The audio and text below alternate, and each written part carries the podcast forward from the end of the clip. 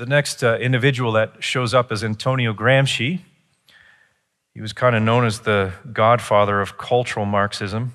Antonio Gramsci uh, was, he lived in Italy, and uh, he was there, he was put in prison by Benito Mussolini, another Italian fascist. In fact, the prosecutor in his trial said, We must stop this brain from working for 20 years. So Gramsci was sent to prison. He was very, very ill, not very healthy. He wrote in prison uh, what were eventually known as his prison notebooks 33 volumes, 300 pages. And in them, the biggest thing we need to understand about Gramsci is this little word, hegemony. This word's going to come up next week when we look at critical race, critical studies. Hegemony, what is it? it comes from a Greek word, hegemonia, and the word means dominance over. And what Gramsci was saying was the problem, he diagnosed the problem not with the economy and with the way money was flowing, but with the institutions of a civil society that have been culturally constructed. This is very important. Family, where did it come from? Why did, why did men choose rather to fight for their families than to fight against the industrial capitalists? Gramsci said it was because family was a cultural construct to hold power over people. And there were many other cultural constructs like church, unions, schools, etc. So the word hegemony is used to describe a system of power in which societies or cultures hold power over the weak in society to control them. So, in co- contrast to Marx, who believed that economics drives culture, Gramsci realized or believed that culture was the driving force behind economics. By the way, economics isn't just about money. Just so we're clear, economics is about choices and values what we value, what we choose. It's, it's about our time as well as our money and about our skills. So Gramsci realized or believed that culture was the driving force behind economics. And so his famous saying was he was looking for the long march through the institutions of power. And his whole entire goal was for the Western culture, which is a Christianized culture, right? It was set up by and, and undergirded by Christian principles and a Christian worldview it must be de Christianized for a Marxist utopia to be achieved. So, this long march through institutions of power, stage one would be influences through schools, churches, and media. We're seeing that today. It's clear all around us, and we're scratching our heads going, What's going on? Why are people believing these things?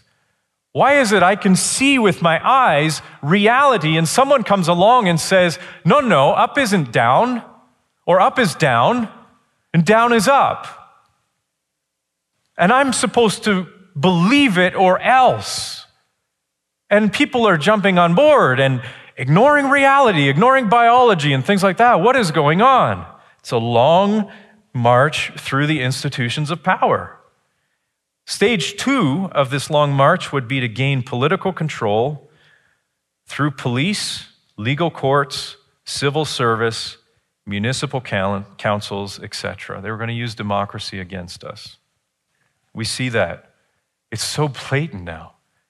Have you noticed how far the left is just moving to the left? The mask is off. And we're wondering how did this happen so quickly? But it's been happening for a long time. In fact, it goes right back to Gramsci. Uh, next, we have the Frankfurt School. So Georg Lukács was, uh, was around at the same time as Gramsci. He was in Hungary. And at one point in 1919, I believe it was, there was a, a communist regime that very quickly uh, came to power in Hungary. wasn't there very long, but uh, but Georg was part of that uh, regime, and one of the things that he introduced uh, was a radical sex education program to the Hungarian schools to destroy the Judeo Christian notions of sexual ethics to weaken the bourgeois family. Okay, so our sexual ethics in their worldview are culturally constructed. So we're a mess today. And everything is chaos sexually in our world. We're going to talk about that in a number of nights. Um, but we're going back to 1919. This was not the sexual revolution of the 1960s. This was 1919 that this guy had introduced this. It didn't last long. There was a big upheaval. I think the Romanians actually drove the communists out of power in Hungary. Uh, but this guy and his buddies, Max Horkheimer, I think I have a list of them here. Oh, I did have a list there. Yeah, Max Horkheimer, uh, Adorno, Theodore Adorno, Erich Fromm, and Herbert Marcuse. Some of these names we're going to notice in a number of nights as well.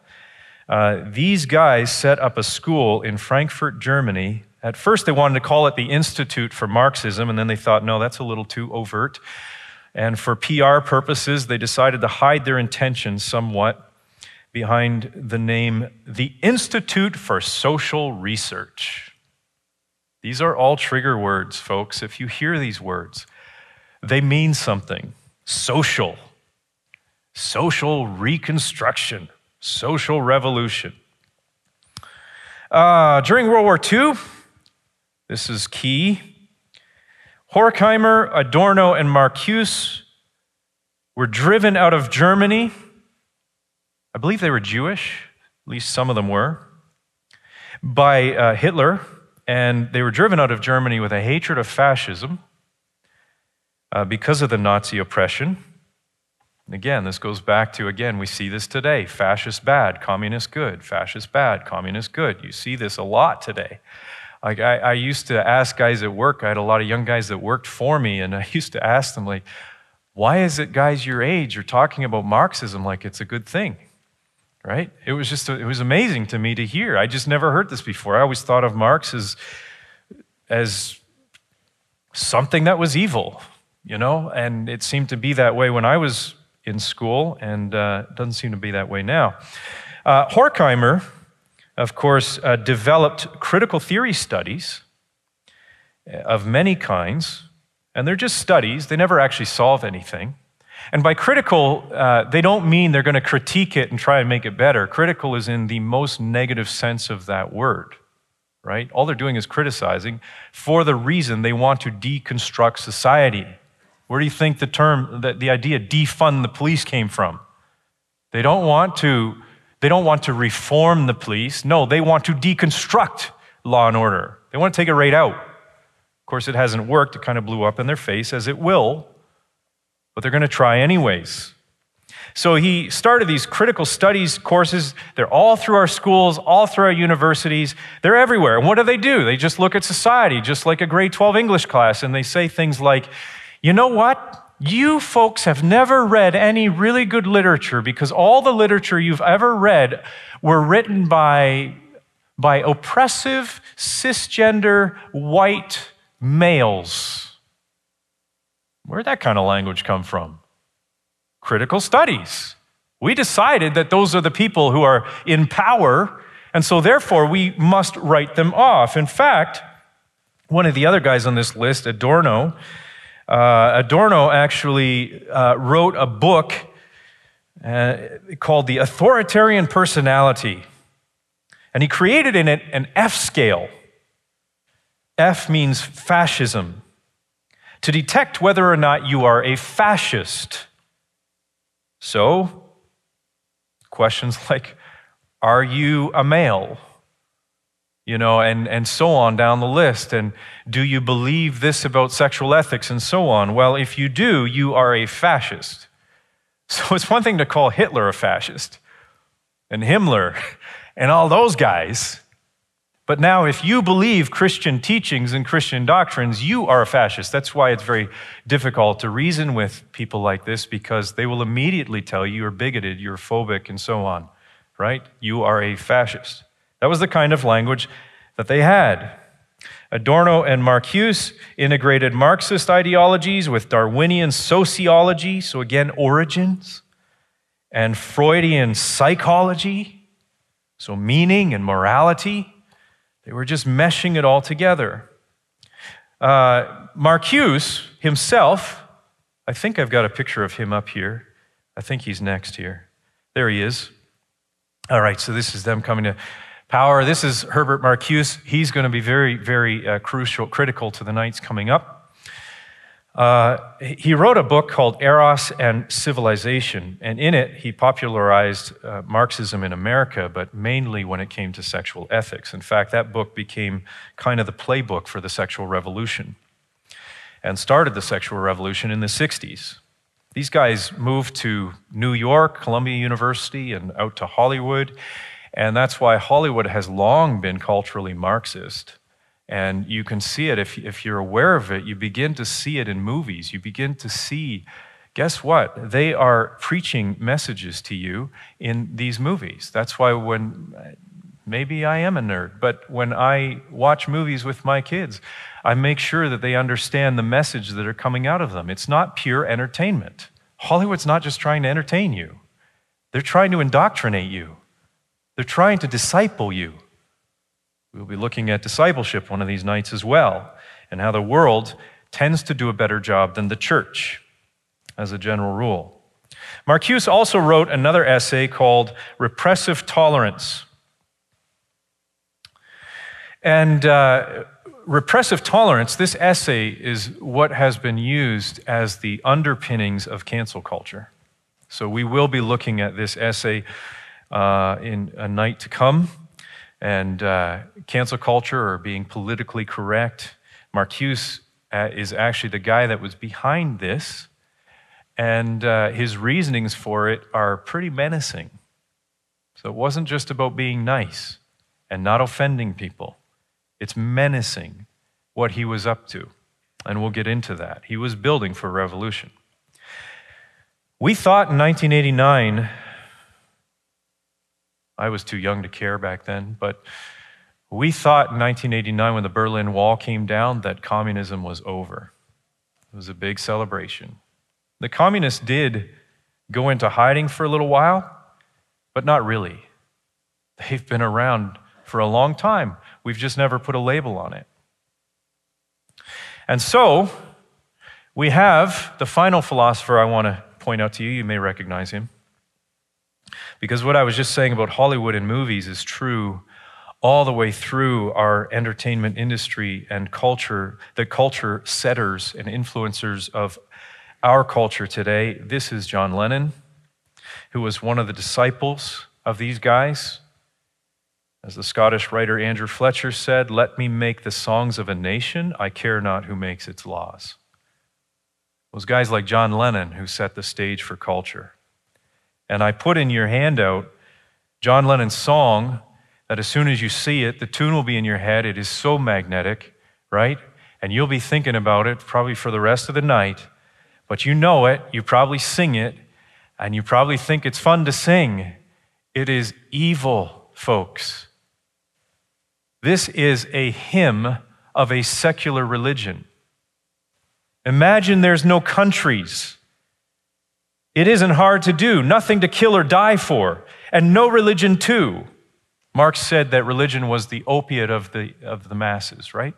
Just makes them go to sleep. I don't know how a gospel that says you're a sinner against a righteous and holy God. If you keep going the way you are and don't change, don't repent, you are going to be destroyed and perish for all of eternity in eternal judgment is opiate. I just don't understand how that makes people go to sleep. I'm pretty sure that's meant to wake people up and get people to change their ways and turn to Christ. But that's what he believed. And no religion, too, John Lennon said. Imagine all the people living life in peace. I'd like to imagine it's going to happen when Jesus comes back. Imagine no possessions, I wonder if you can. No need for greed or hunger, a brotherhood of man. That's a communist utopia. Imagine all the people sharing all the world after we execute 100 million of them. Oh, wait, that didn't work. Our prime minister is one of them, by the way. We know that, we're aware of that. And there are other politicians, obviously, we know that are either of the same mindset or they are being handled by people of the same mindset. One way, one way or the other, there just seems to be a gigantic power over the Western world right now.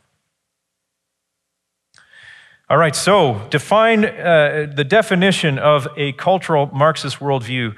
Not to go into this uh, too deep, because in the nights to come, it's just going to keep coming up and coming up. That's why we're laying a foundation tonight. But obviously, in the origin, material, uh, everything is material or culturally constructed. So, all the Christian institutions that we have were not given to us by a creator God who instilled them right into the very fabric of your humanity and mine. He didn't instill them into the consciences of men and women. He didn't put them right into the, the, the biology of the world and just the, the fabric of the world around us. No, no, he didn't do that. No, it's all been made up in the brains of some people who wanted to give the masses some opium. That's what Marx, Marxists believe. There's no spiritual reality. There is only physical matter. By the way, there is spiritual reality, and that's why if you don't worship the Creator, you're going to worship something. Many people today are choosing to worship the government. There's no natural construct, there are only cultural constructs family, gender.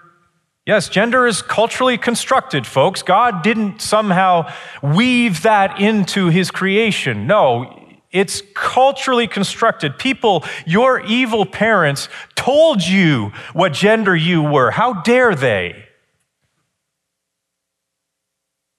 That's the worldview. And if we don't go along with it, Marcuse says he's going to shut us down. So you better go along with it. It doesn't, it doesn't align with reality. It doesn't matter. It's my reality. So it better be your reality too. That's what we're facing. That's their worldview. You can see how it's not lining up with all those challenges, those worldview challenges we were talking about earlier. Classes and differences are culturally constructed as well. Secondly, meaning. What is the meaning behind Marxism? I guess it's to live in a world without meaning. Pleasure? Sharing everything? There's no higher purpose beyond the material world. John Lennon says there's the, the, it, he likes to dream about nothing to kill or die for. Okay. Nothing to die for. Hmm. So, nothing to live or die for. Seeking a world of perfect justice is the ultimate purpose. Okay, that's great. Assuming people are, that are left are perfect. So they're looking for a utopia, a world where we can share and not steal. Third, morality. Well, the morality behind it, again, it aligns with meaning. The morality behind Marxism is whatever it takes to create utopia. So that's why riots in the streets, burnings, uh, buildings, burning anything in sight, toppling statues, all of that is allowed and very moral and right and good in the eyes of cultural Marxism because it leads to the end.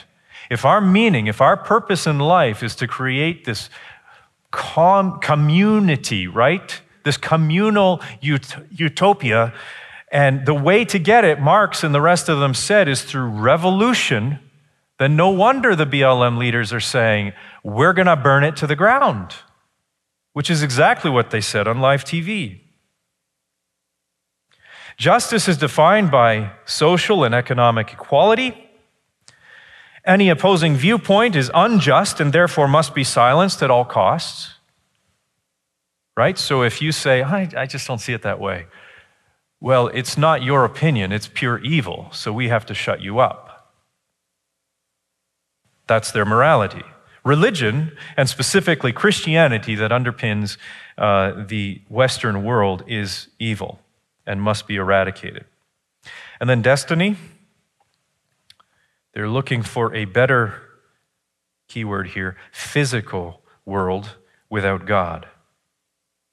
I believe Chairman Mao, as he was setting up his communist or what he was trying to set up, under his socialist regime, uh, actually said things like he was trying to create a new heaven and a new earth. So they're borrowing from the Christian text, but they want it without God. A world without private property, a world without borders, a world without the notion of God, a world where everyone shares.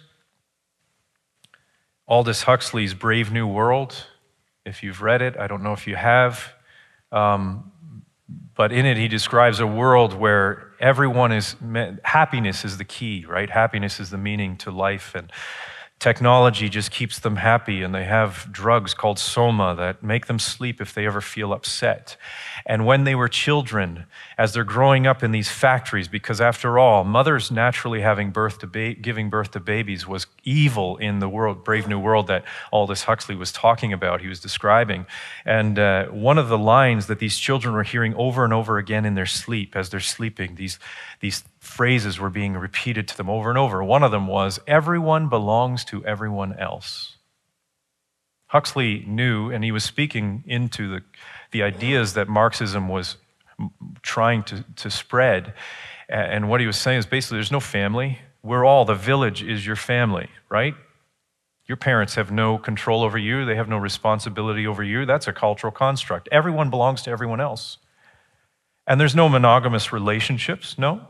Everyone belongs to everyone else. You can have sex with whoever you want. That's freedom. In the, the eyes of this kind of destiny, that's heaven. That's what they're looking for. A world where the community raises the children rather than family units. That's why we're going to have a specific night on the cultural attack on the family. This is real. You want to be a mercenary in this fight, this spiritual warfare? Focus on your family. That's step one. We're going to look at that. What is the outcome? How has this worked out in our culture? Well, we're going to notice that over the next number of weeks, but critical race theory, I'm just going to list a few off real quickly here. Critical race theory, cancel culture, the sexual revolution, the ideas of hedonism or pleasure over labor, right? That's why we have a work shortage in the US right now. There's no dignity in work. Why would you work?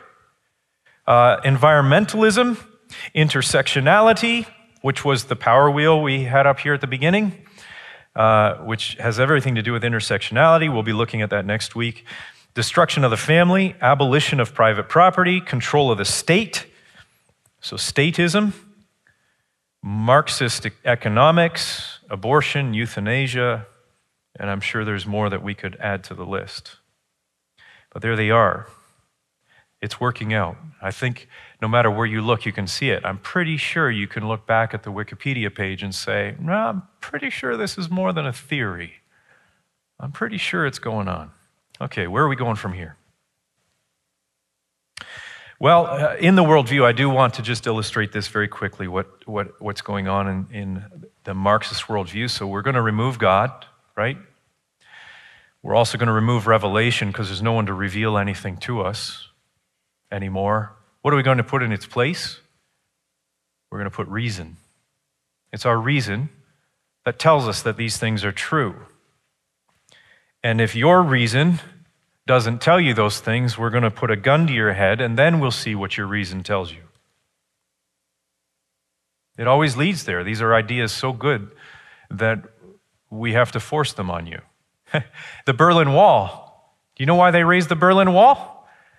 Well, they said, the East Germans said, well, we're, we're raising the wall so the fascists don't get in and poison our beautiful environment with their fascism. Guess which direction people were trying to go over that Berlin Wall? It wasn't the fascists trying to get into the communists, it was the other way around. I think there were some 5,000 people that did end up getting out before the wall came down, but I find that very interesting that it always seems to be the, the, the, other way around or the way they talk about it. And that's why Marxism actually sells, because it sounds good. When you use words like justice, we all want justice. The problem is the type of justice they're selling is not going to lead to justice. And we see it already. You kind of scratch your head. You watch the TV screen and go, I'm not quite sure how all these fires in all these cities is just. I'm not sure how that's creating any justice here, right? It, it, it, doesn't make sense, but that's what they're doing. Now, one other thing I want to say about reason. This came up in a conversation just recently uh, that I was having with a certain student in a high school class in grade 12 English. And uh, we were talking about critical thinking, and it's good as Christians to learn how to think critically. You need to. But please, don't think that your critical thinking is the final authority for truth. It's not. Revelation of God's word is the final authority for truth. Let that guide your critical thinking. Don't put it the other way around. That's what, that's what atheists and uh, cultural Marxists try to do, or anyone that tries to eradicate the world of God, they're left with just their own critical thinking, which is fallible and misguided at times. All right, so here we go. We're going to go into how we respond to this kind of culture. In other words, we're going to ask the question so what? What do we do with all of this?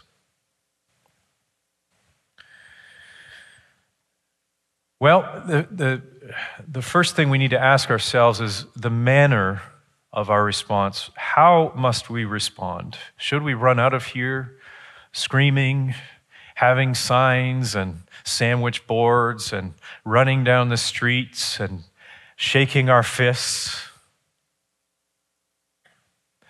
I guess we need to look at Jesus, first of all. There are many examples in Scripture of messengers that God used in dark points in history. And uh, they had some things in common that we need to look at and remind ourselves of. The first one is uncompromising truth and grace. You say, well, that's quite a tension between the two. How do I do that? John 1:14, the word became flesh, Jesus came, dwelt among us. We've seen his glory, glory as of the only Son of the Father, full of grace and truth. And we have to navigate through some very, very difficult waters at times. We have relatives that are confused. We have people in our world that are not living right, who are self destructing because of their worldview because of what they believe, and we need to approach them with truth, but in grace. And that kind of tension is going to require a power that we don't have naturally. Secondly, we need unashamed boldness and gentleness. A gentle boldness. That's what Paul told Timothy. The Lord's servant must not be quarrelsome, but kind to everyone, able to teach, patiently enduring evil, correcting his opponents with gentleness. God may perhaps grant them repentance leading to the knowledge of the truth, that they may come to their senses and escape from the snare of the devil after being captured by him to do his will. Third, unapologetic anger and love. Well, that's a bit surprising. Do you know anger is not the opposite of love? When you're angry, it doesn't mean you're not loving. For instance, if you saw one of your children being attacked in the street, how would you feel? Say, well, I got, I got to shove those angry thoughts down. I can't let them control me right now. Now, that's what we call righteous anger. And we would use that anger to fuel us into doing what is right. Why? Because we love our child. So, anger is not the opposite of love. Many times we're angry because of what we love, that it's under attack, that it's being damaged, violated in some way.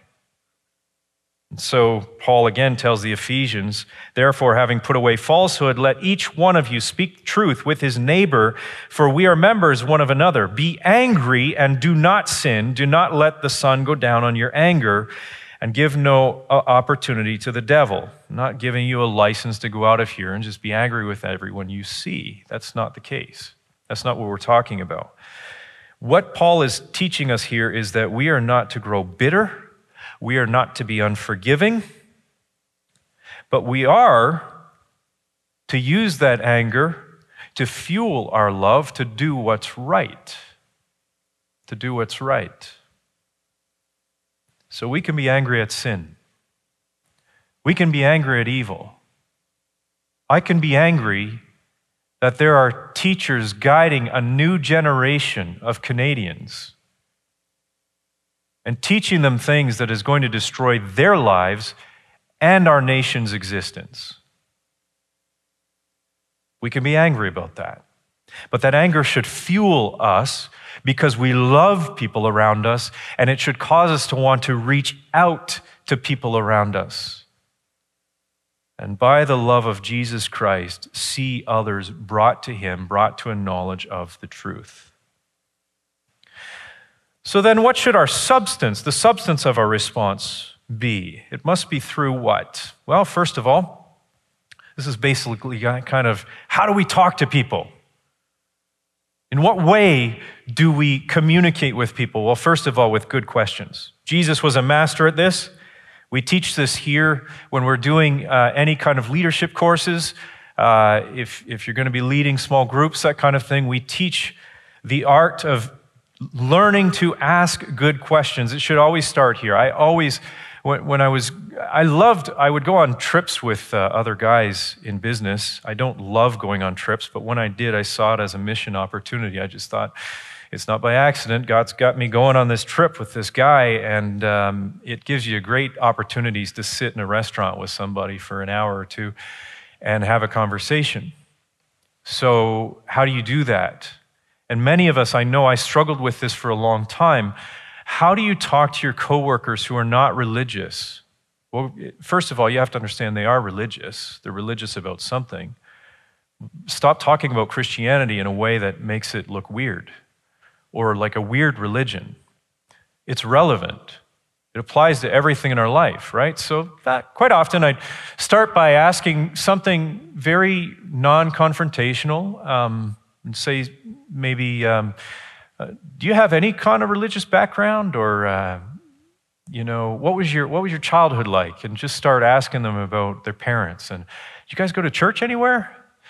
And i've been amazed at how many people will talk about the one experience they had at church or they went to a certain church and there was abuse or something like that. And all of a sudden now you've touched on a wound and now you've got something to talk about um, and it happened quite often and how does it start it starts with good questions and when people start opening up about their worldviews and about how they see things, and they get talking about climate change or uh, other things, it's better to sit back for a moment, kind of relax, take a breath a little bit, okay? You're, it's not up to you to try and correct every view they have.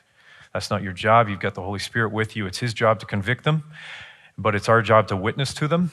And so, quite often, I, I had to learn to take a breath. I learned this in high school uh, when I started realizing my, my friends who were atheists didn't have much to stand on. So I started asking them questions about their atheism. Just ask them how it worked and what they believe. So then, if that's the case, then why are we here? What's our purpose for living? And quite often they'd come to a point where they'd say, You know, I, I really don't know. No. Well, would you like to know a different answer to that question? And it would open doors. Uh, I remember once uh, when I was in, uh, in college, uh, one of my fellow students, and of course, the key is people need to know you're Christian. They need to know. Stop hiding that. All right, just nail your colors to the mast. Make sure people know what team you're playing on, um, and know right away. It, it was I had great leverage for that when I went back into the automotive industry just recently because I was coming out of being a former pastor, so it's kind of hard to hide.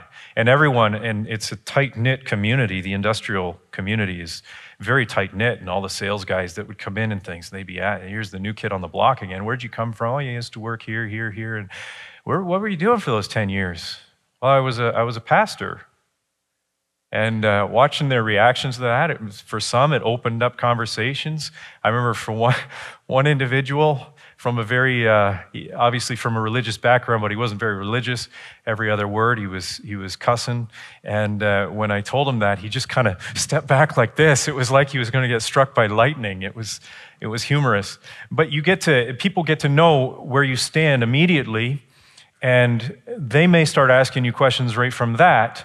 Um, but you start asking questions. So, anyways, this individual that I was in school with, he, he knew what I was. We were having lots of conversations, and he was an adamant atheist. And he put the Windsor Star across the table uh, to me one day when we were on lunch, and it's had on, on the, the headline of the Windsor Star Scientists have created the little bag, right? And he handed over the table. He said, See, there it is.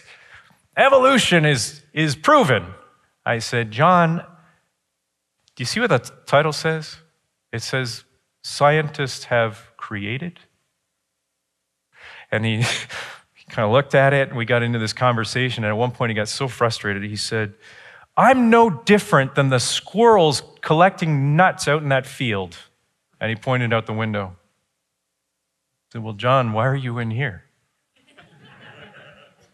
just a question. What are you doing? You're just trying to get them to doubt. Doubt their worldview.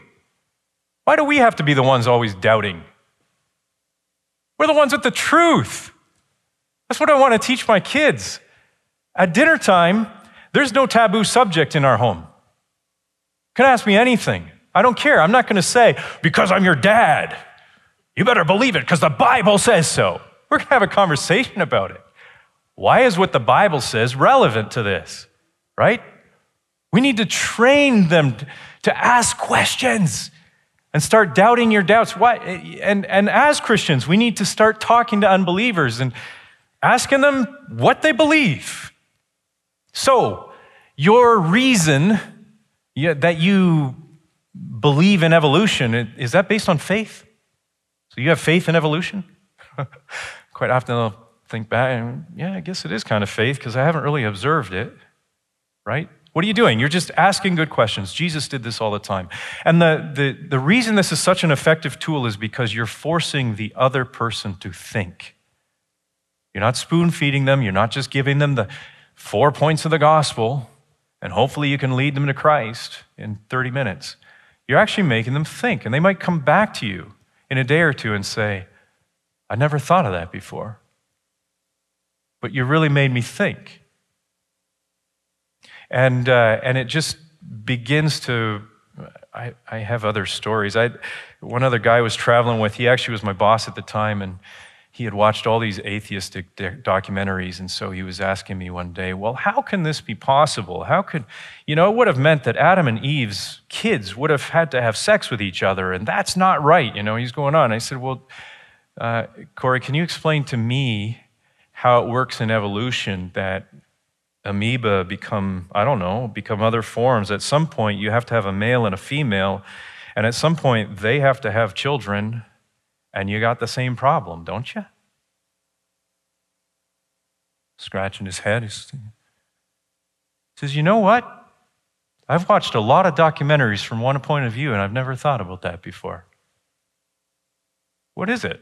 I haven't even explained anything. I'm not giving him an answer. I'm just asking him a question, and he's beginning to doubt what he believes. He's beginning to think it through. And we can trust the Holy Spirit to do what he does with that. Uh, number two, we have creation as a substance of our response as well. It's on our side. Romans 1 for, for verse 19, for what can be known about God is plain. It's plain. So when we when we tell people, you know, well, I believe that God created the world and he's the boss. He gets the say. Well, okay, what's your basis for that? Why do you believe God created the world? Well, it's pretty plain. Two things are plain, I think, in our world that we live in. The first is there's evidence of design. I can't look at just even my skin cells without recognizing, if I know what's going on, that it's pretty incredible. And again, I can't understand how this works with evolution. How do you have a heart without veins and arteries? What, what started first? What formed first, right? They can't explain any of that. Uh, but you, you look at it and you see evidence of design, but the second thing you see is evidence of damage, right? And only the Christian worldview, through the lens of Scripture, actually explains that and aligns with reality that there's design and there's damage. Why do we have cancer? Why do we have COVID? Why do we have all these other things? Because, well, it doesn't mean that it wasn't designed. In the same way that if I walked outside tonight and saw my car was a pancake, that I would sit there and say, well, that must prove that my car was never designed or engineered. I wouldn't say that. I wouldn't believe that. I'd believe there's evidence of design, but there's also evidence of damage, right? So creation gives us evidence, and it's plain to us. Biology is plain to us. Astronomy is plain to us because God has shown it to them, Romans 1. For his invisible attributes, namely his eternal power and divine nature, have been clearly perceived ever since the creation of the world. So we have creation as well to use as a witness. Next, personal testimony, or sorry, the law. So the law is the God given witness that everybody has, and, uh, and we're not looking to get to people's uh, intellect. We're not just looking to win an argument about the existence of God. We're actually looking to get to their conscience.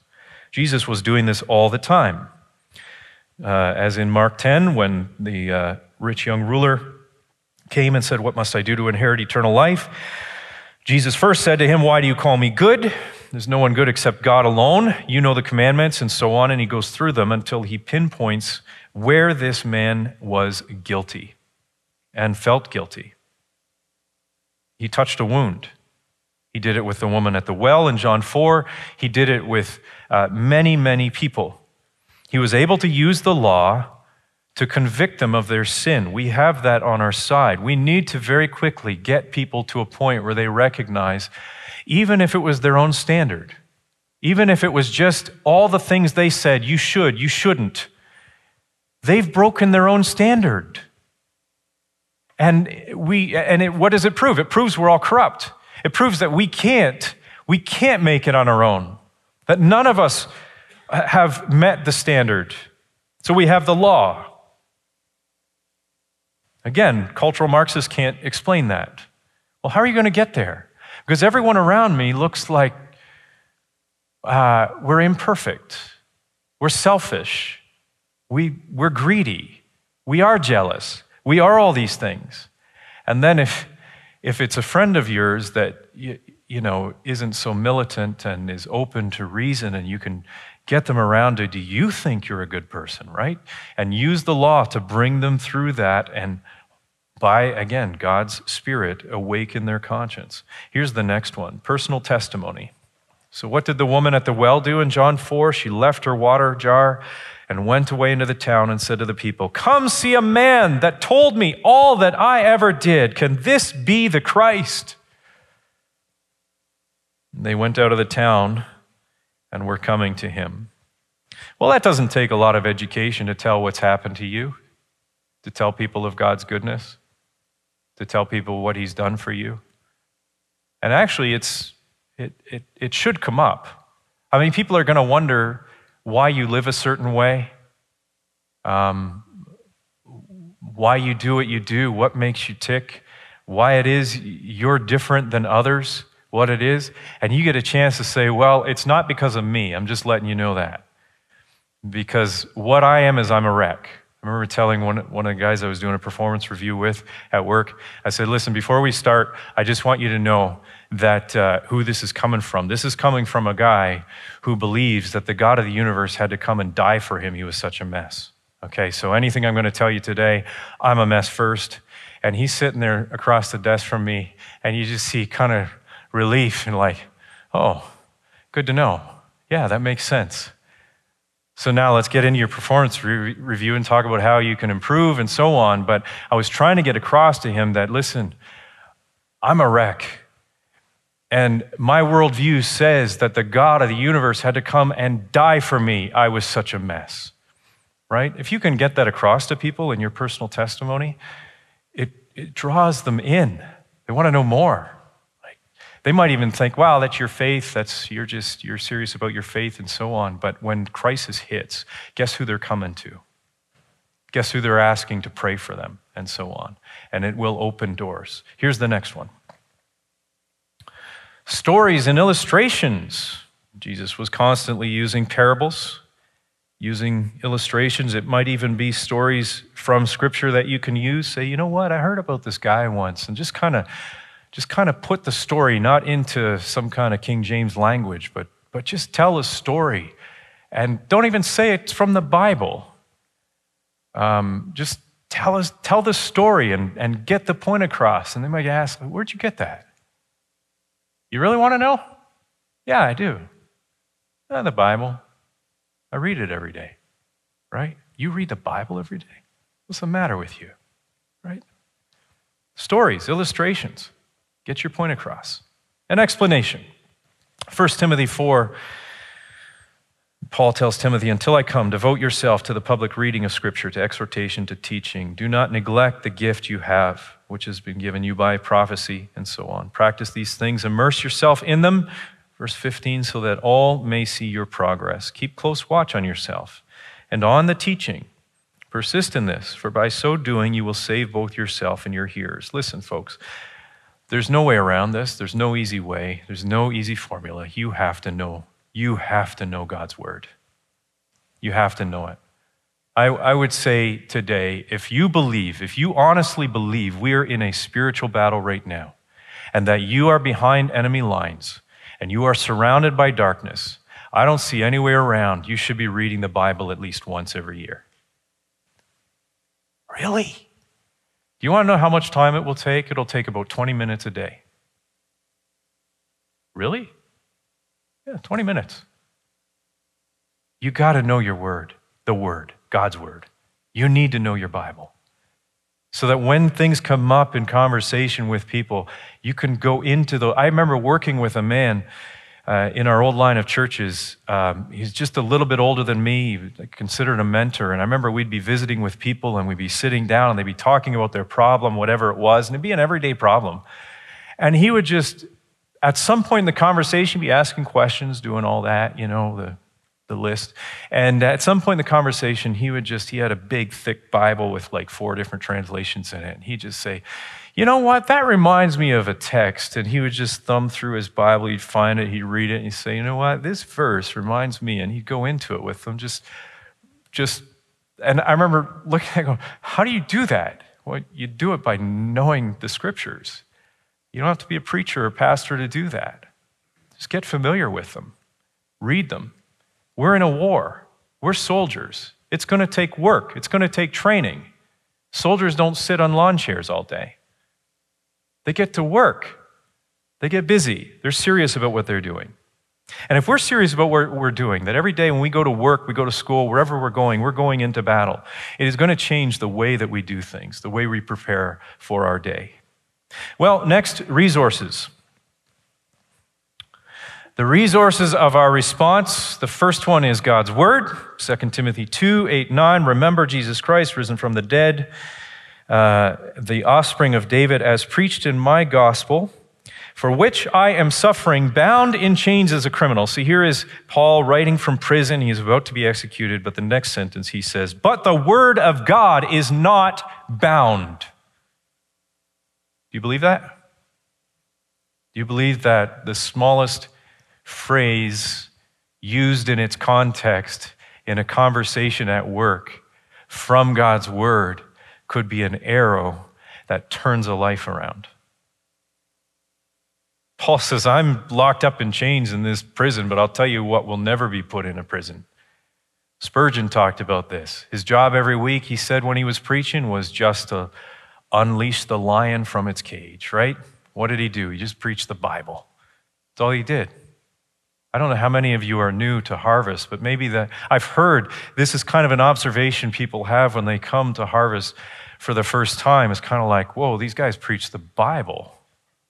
Like they take it pretty seriously. Yeah. Do you know why? because that's where the power is. When you give God the microphone, he gets to speak about what he wants to speak about. And we're not apologetic about that. The Word of God is our resource, it's not bound, it'll never be bound. Secondly, prayer. If we're going to be warriors, Ephesians 6, Paul says at the end of the armor of God, he says, taking up all this armor, praying at all times in the Spirit, with all prayer and supplication.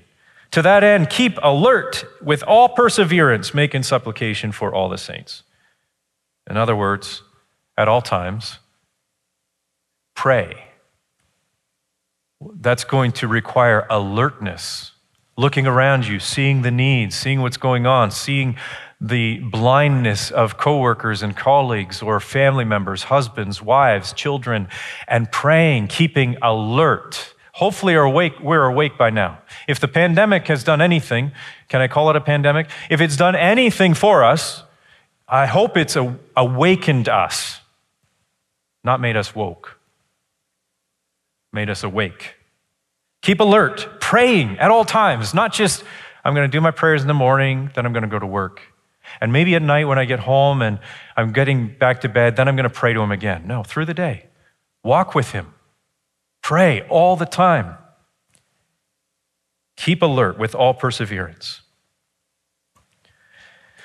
The Holy Spirit is the next resource we have. John 16, Jesus made it very clear I tell you the truth.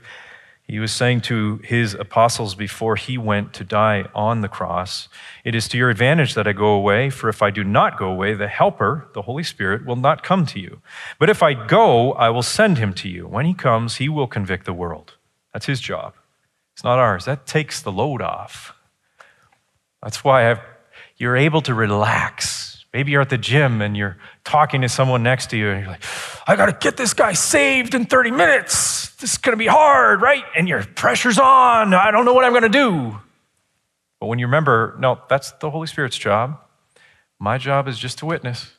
I don't know where this conversation's going, but it's going to be fun, right? And, uh, and, and going into conversations with that understanding, I'm not alone. I'm not alone. The Holy Spirit is here. Not only does he guide us in what to say, but as we use the word and as we use illustrations, as we ask questions and all the rest, he is the one who convicts the world of sin, righteousness, and judgment. That's his job. The church. And by the way, with the church, okay, so Matthew 16, I love this when Jesus said to Peter, On this rock, which I don't believe was Petra or Peter. It was the statement that Peter had just made that you are the Christ, the Son of the living God. Jesus said, On this rock, the Christ, the Son of the living God, who would die and rise again, I will build my church, and the gates of hell shall not prevail against it. Have you ever seen gates advance? Have you ever seen them moving anywhere?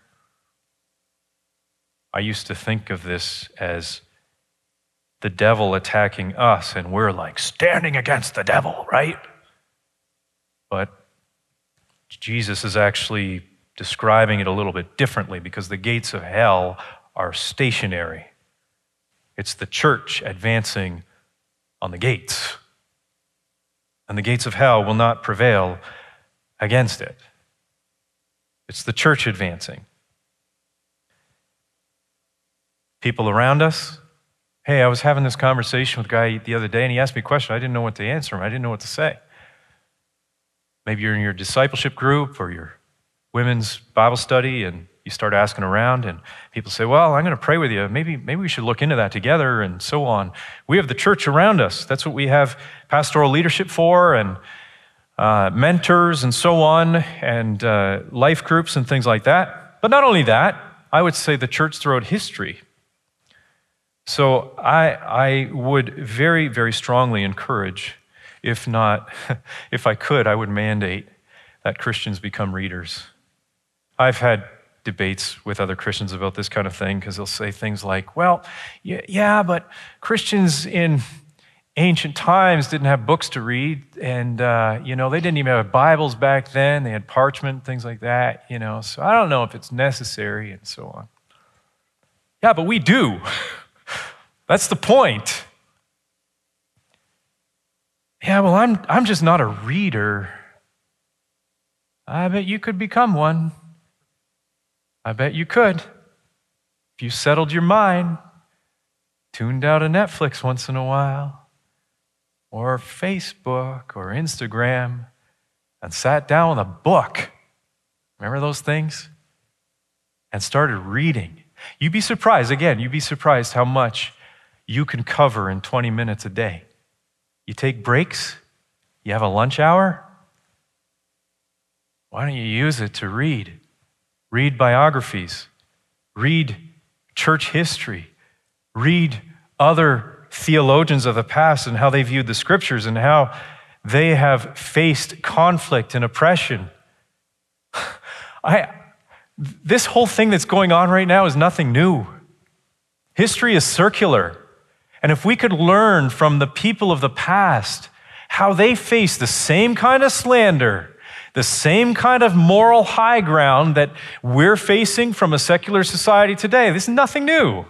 You think martyrs in the past were killed and everybody was around them applauding the martyrdom of this individual because they were such a great holy saint?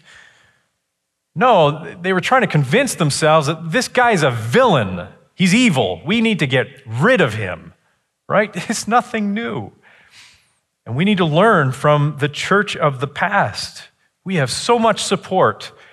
Um, you want to know where to start? You want to get firm in the gospel? I'll give you a couple books. If you haven't read these, you need to.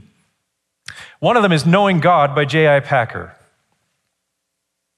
If you haven't read it, you should. You need to. It's a very well written book, somewhat systematic theology, but it's written in a very devotional way. It's an easy read. The other one that uh, left a lasting impact on me, it's a little bit bigger, but it's called uh, The Cross of Christ by John Stott. I don't even, I, I hope it's in print today because it's a masterpiece. Uh, I didn't even plan to say this, but uh, just a beautiful explanation of the gospel in its fullness and all that Jesus did for us at the cross. And I came out of that book just worshiping, just like deeper in my understanding. Just, he did this for me. Like, it, it's, it's beyond our imagination. You walk out in the world having that kind of passion and zeal for what Christ has done for you, you're going to have a hard time holding that in. But those are a couple classics, and there's so many more. I'd have a list for you, but I get teased all the time about bringing up books. But I'm going to bring up books because uh, they are essential to the Christian faith. They just are. Uh, strategy, here we go. Strategy of our response. We are getting closer to the end. First of all, our lifestyle. Ephesians 4, verse 1 I, therefore, a prisoner for the Lord. Why are you a prisoner for the Lord? Because I'm walking in a manner worthy of the gospel, and I'm urging you to walk in a manner worthy of the calling for which you have been called. With all humility and gentleness, with patience, bearing with one another in love. So let your lifestyle reflect the gospel. Secondly, conversation. 1 Peter 3:15 In your hearts honor Christ the Lord as holy always being prepared to make a defense to anyone who asks you for a reason for the hope that is in you. The context of this is suffering. People are going to look at your suffering and go, "Why are you suffering that way? Why is it you can go through that battle with cancer with such confidence? It's weird. What is it?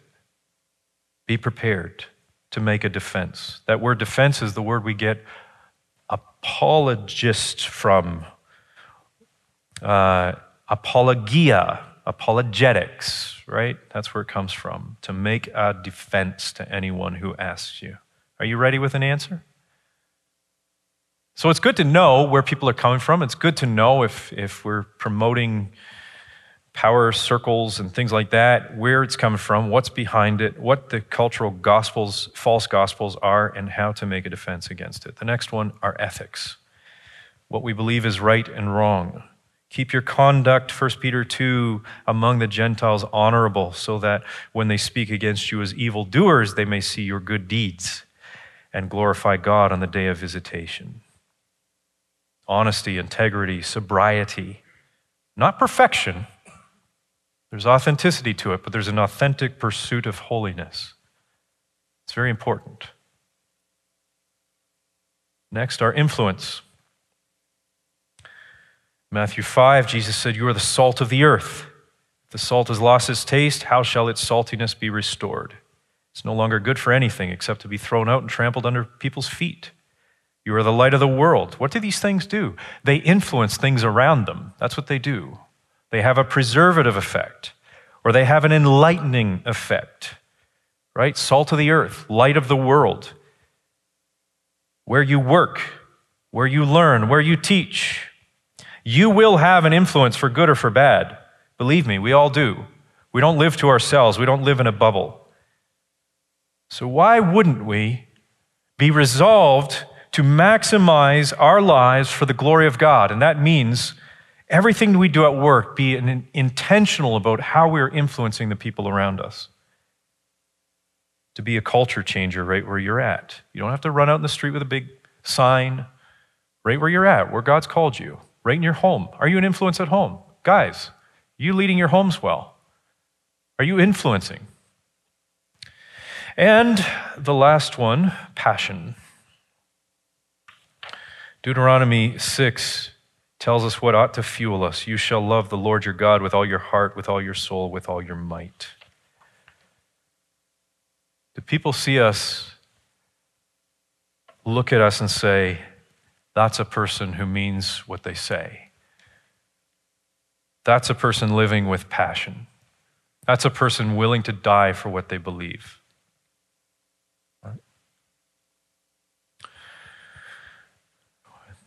Well, one, uh, I think that's the end of the, the, yeah, that's the end of the slides. Um, but one last final word to say tonight, just in case you're overwhelmed, which I'm sure you are. It's a lot of content. That's why I gave you a handout, because I want you to take it home. And uh, through the week, at least consider these things. Maybe go through these texts, go through these scriptures, go through what your worldview is and how it has impacted you.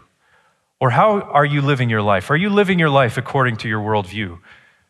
Well, you are. Maybe your worldview is not what you think it is. Maybe we need to review that.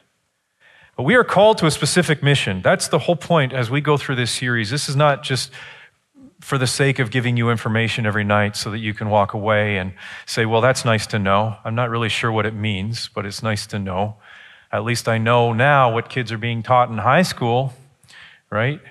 No, it's, it's not about that. We're called at a specific time. First of all, here's the first point we're not here by accident. We're not here by accident. This is our time in history.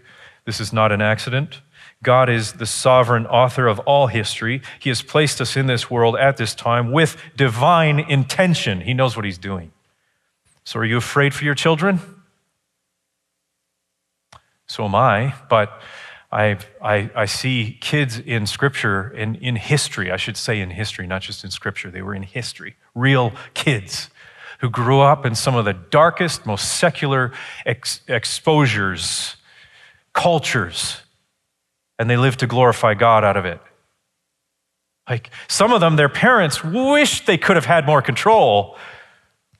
Didn't quite work out that way. Wasn't Moses' mother Jochebed? Is that right? Jochebed? Uh, I'm sure she wished she could have raised her son, or let's say Hannah, who probably wished she could have raised her son and not given him over to a corrupt religious system. Right? I'm sure there, there were moms and parents who wished they could have done something else or lived in another point of history. You afraid for your children? Sure. What kind of world will be left for them? Sure.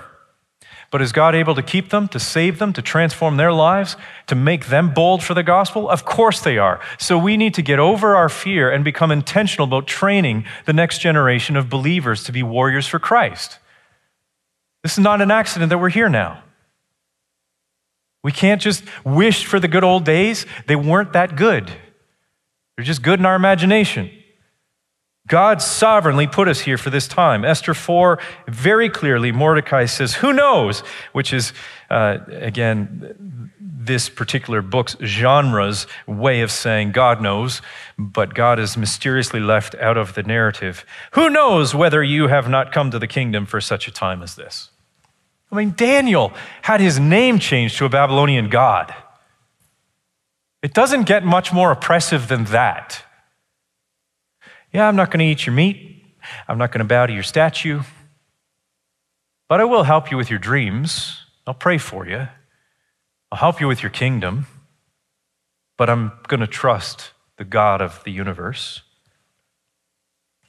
You've probably prayed for yourselves. Sure, so am I.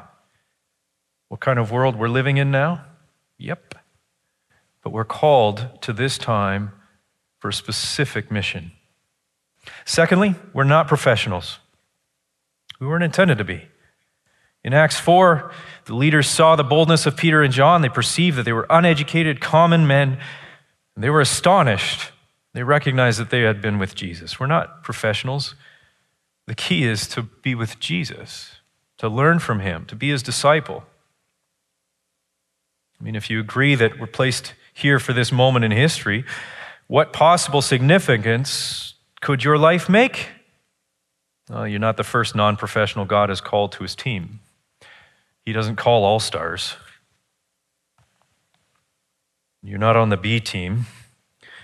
You are on God's in God's army, and uh, we're not professionals. We are witnesses, right?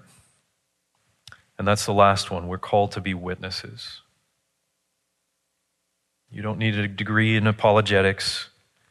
Yes, we're going to try and equip ourselves to be more effective. I'll tell you, one of the most effective things for me has been just doing it. Just tr- tripping up, failing, walking home, or going home with regret. I shouldn't have said that. Why did I say that? That was dumb. You know, losing sleep, but learning from it and going in the next day and, and just learning from trial by fire. We're called to be witnesses. If you were called into the courtroom to recount your knowledge of an event that you saw or experienced, you wouldn't need to go to school for years to figure that out, would you? You can tell what you've experienced. It's that easy. We're not here by accident. So, for the next remaining weeks, I think next week we're going to be looking at critical race theory, but we're going, each week we're going to be looking at it from some kind of gospel perspective. So, next week we're going to be looking at truth. Because critical race theory isn't just about race, it is an attack on truth. Um, and, and we're going to be taking it from that angle, kind of looking at what is truth, what does truth do, what should we do with the truth, and what critical race theory is and what it has done with the truth. And we're living it now. It's part of our culture, and we need to know how to face it.